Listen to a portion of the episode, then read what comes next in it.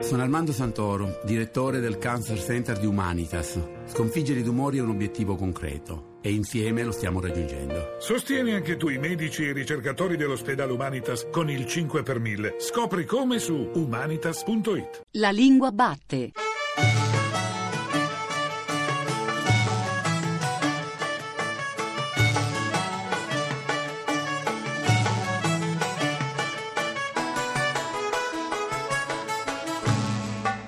Buongiorno, buongiorno a tutti da Giuseppe Antonelli e bentornati a una nuova puntata della Lingua Batte, il programma di Radio 3 tutto dedicato alla lingua italiana. Oggi per voi un menù particolare.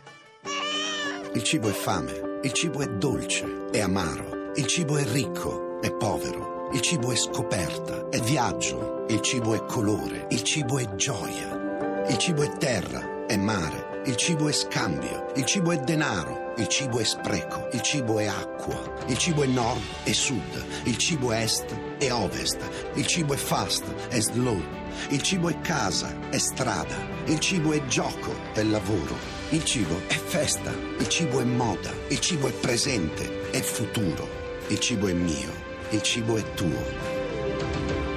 Il cibo è di tutti.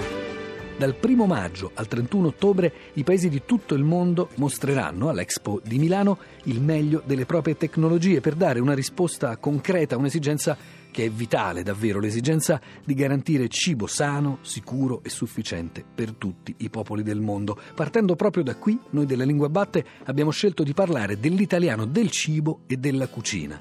Oggi, insomma, la lingua batte dove il gusto vuole.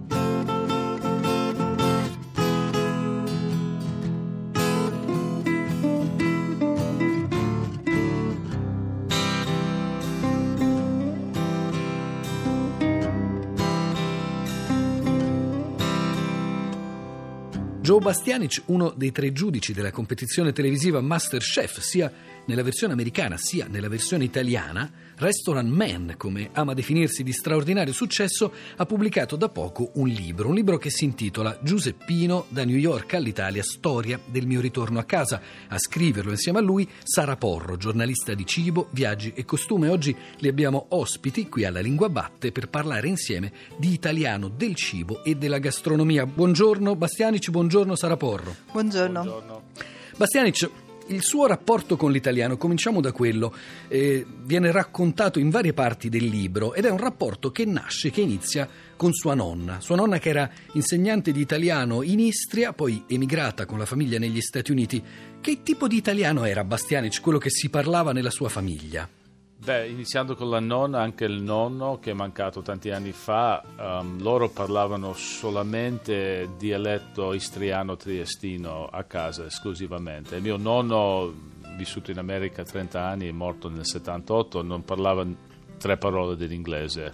E nella casa nostra c'era una realtà un po' finta, nel senso che vivevano come fosse ancora in Istria come abitudine, come lingua, eccetera, eccetera. Allora, la, il primo italiano che io parlavo, ho sentito, anzi forse parlavo prima dell'inglese, era il dialetto.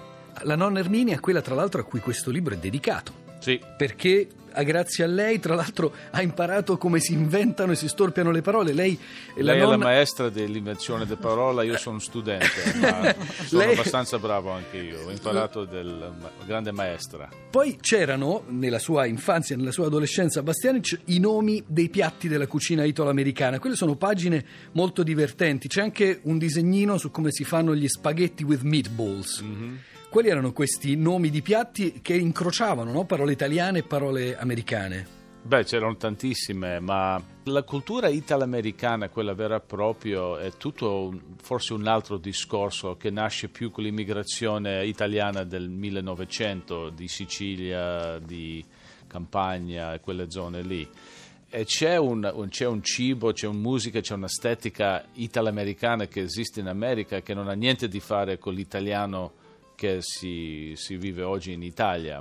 E il nostro italo-americano era un po' un misto perché non essendo di quella generazione, di quell'immigrazione, una immigrazione molto più recente, era un misto perché eravamo collegati sicuramente più stretti a un'Italia dei anni, primi anni 50, dopoguerra, Allora è, è- veramente un misto perché non è corretto descriverlo esattamente italo-americano. C'era la parmesana, La parmesana. Parmesan.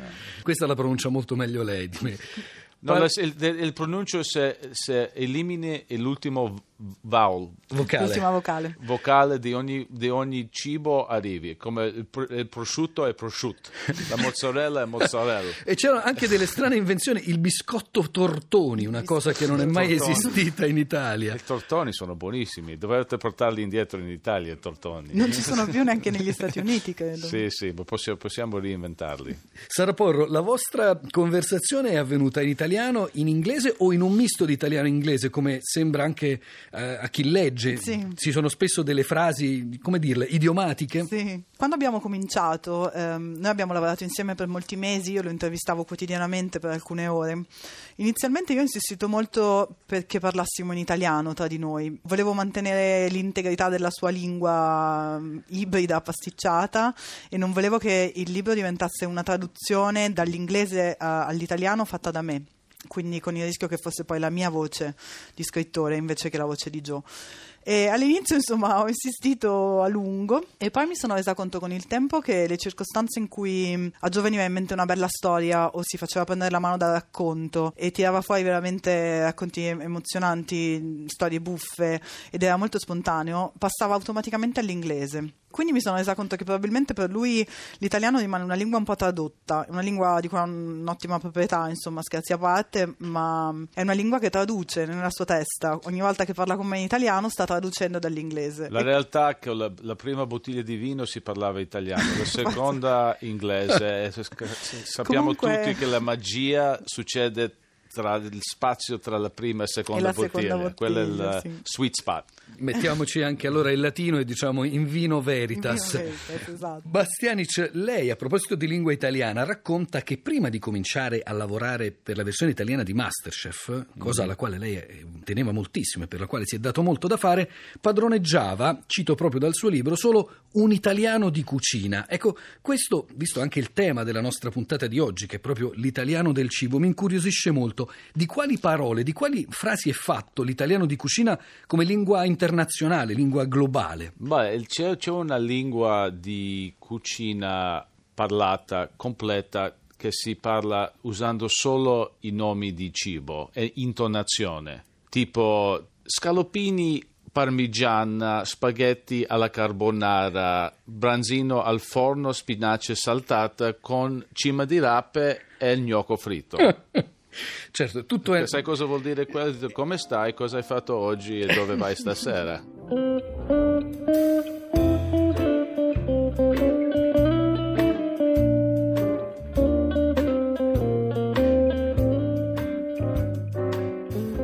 Però c'è un contorno di spaghetti con questo, vero? Che è? Cioè, no. Credevo che tutti i secondi avessero per contorno gli spaghetti. Qualcuno sì, però, vede, lo risotto è riso, e cioè amido. E non si accorda per niente con la pasta. No, non ci sta buona. Ma eh, io no. Tesoro, tesoro, ordina un contorno di spaghetti, tutto qua. Li mangerò io le polpette. Sì, le dia a lui le polpette. Beh, eh, gli spaghetti qua vanno senza le polpette. Gli spaghetti non vengono con le polpette? No, a volte gli spaghetti vengono da soli. Scusi. Va bene, allora vuol dire che ordineremo anche un contorno di polpette. Per me? Le No, a me polpette. va bene questo, mangiamo. D'accordo, allora niente polpette, solo un contorno di spaghetti.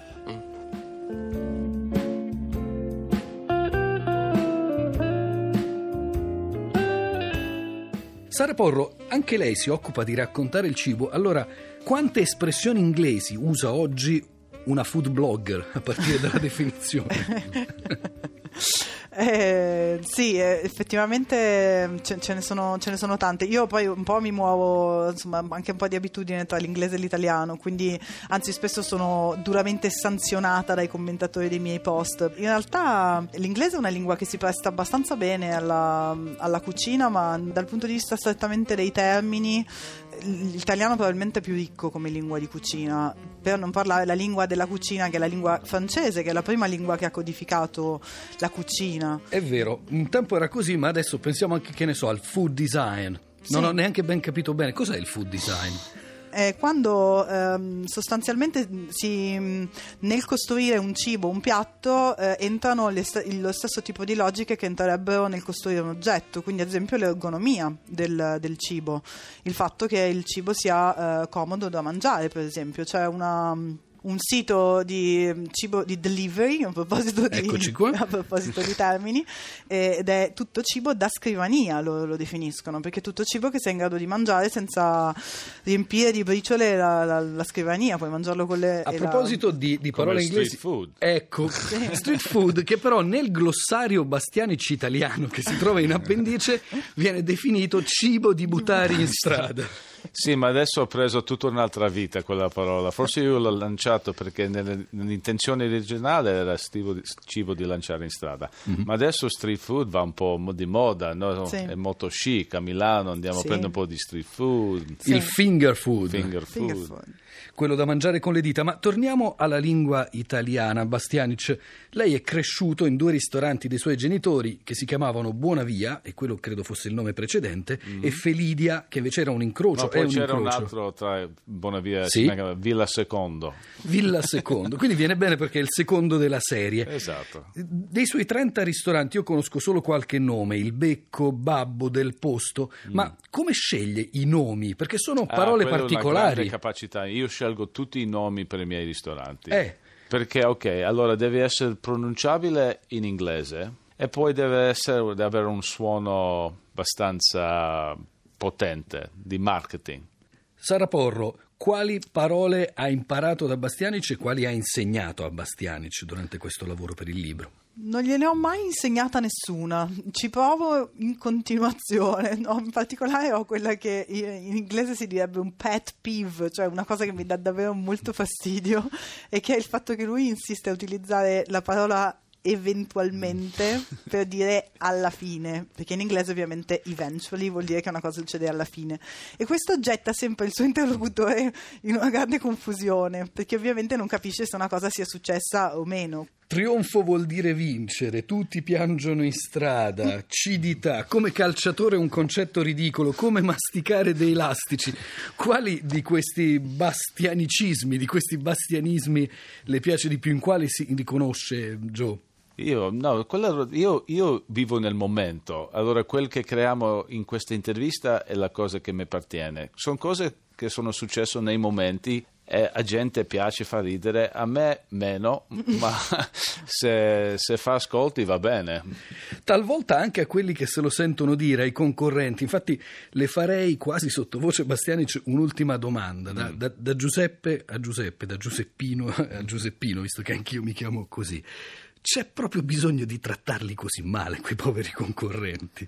Beh, io li- li- alla fine io li tratto meglio dei altri due miei compagni. Allora, sai, sono. È, è- è forse la, la unica cosa che quel programma non riesce a comunicare è il livello, il rapporto così veramente intimo e molto. come siamo molto coinvolti nella vita personale e culinaria di questi concorrenti e, e non sapendo quello, per- perché non viene raccontato quello, perché non, non aiuta, si, si perde un poco che uno può sgridare qualcuno così, perché voi vedete 20 ore, 20 puntate che per noi sono tre mesi di una vita tutti fuori del mondo insieme 15 ore al giorno, 6 su 7. E, e quella è una, forse la sciocchezza per chi guarda il programma perché non è raccontato veramente le ore che stiamo insieme. L'ultima cosa veramente, la parola italiana che le piace di più, Bastianic. Beh, ultimamente perché riesco a pronunciarla bene, sbagliavo spesso, e questo è anche perché Merito Sara, no, è merito di Sara, è chitara, Ah sì, perché io da 46 anni dico chitarra, che sarebbe la guitar version of Italian guitar, guitar. invece si pronuncia chitarra. E adesso dico sempre chitarra, è la mia nuova parola preferita.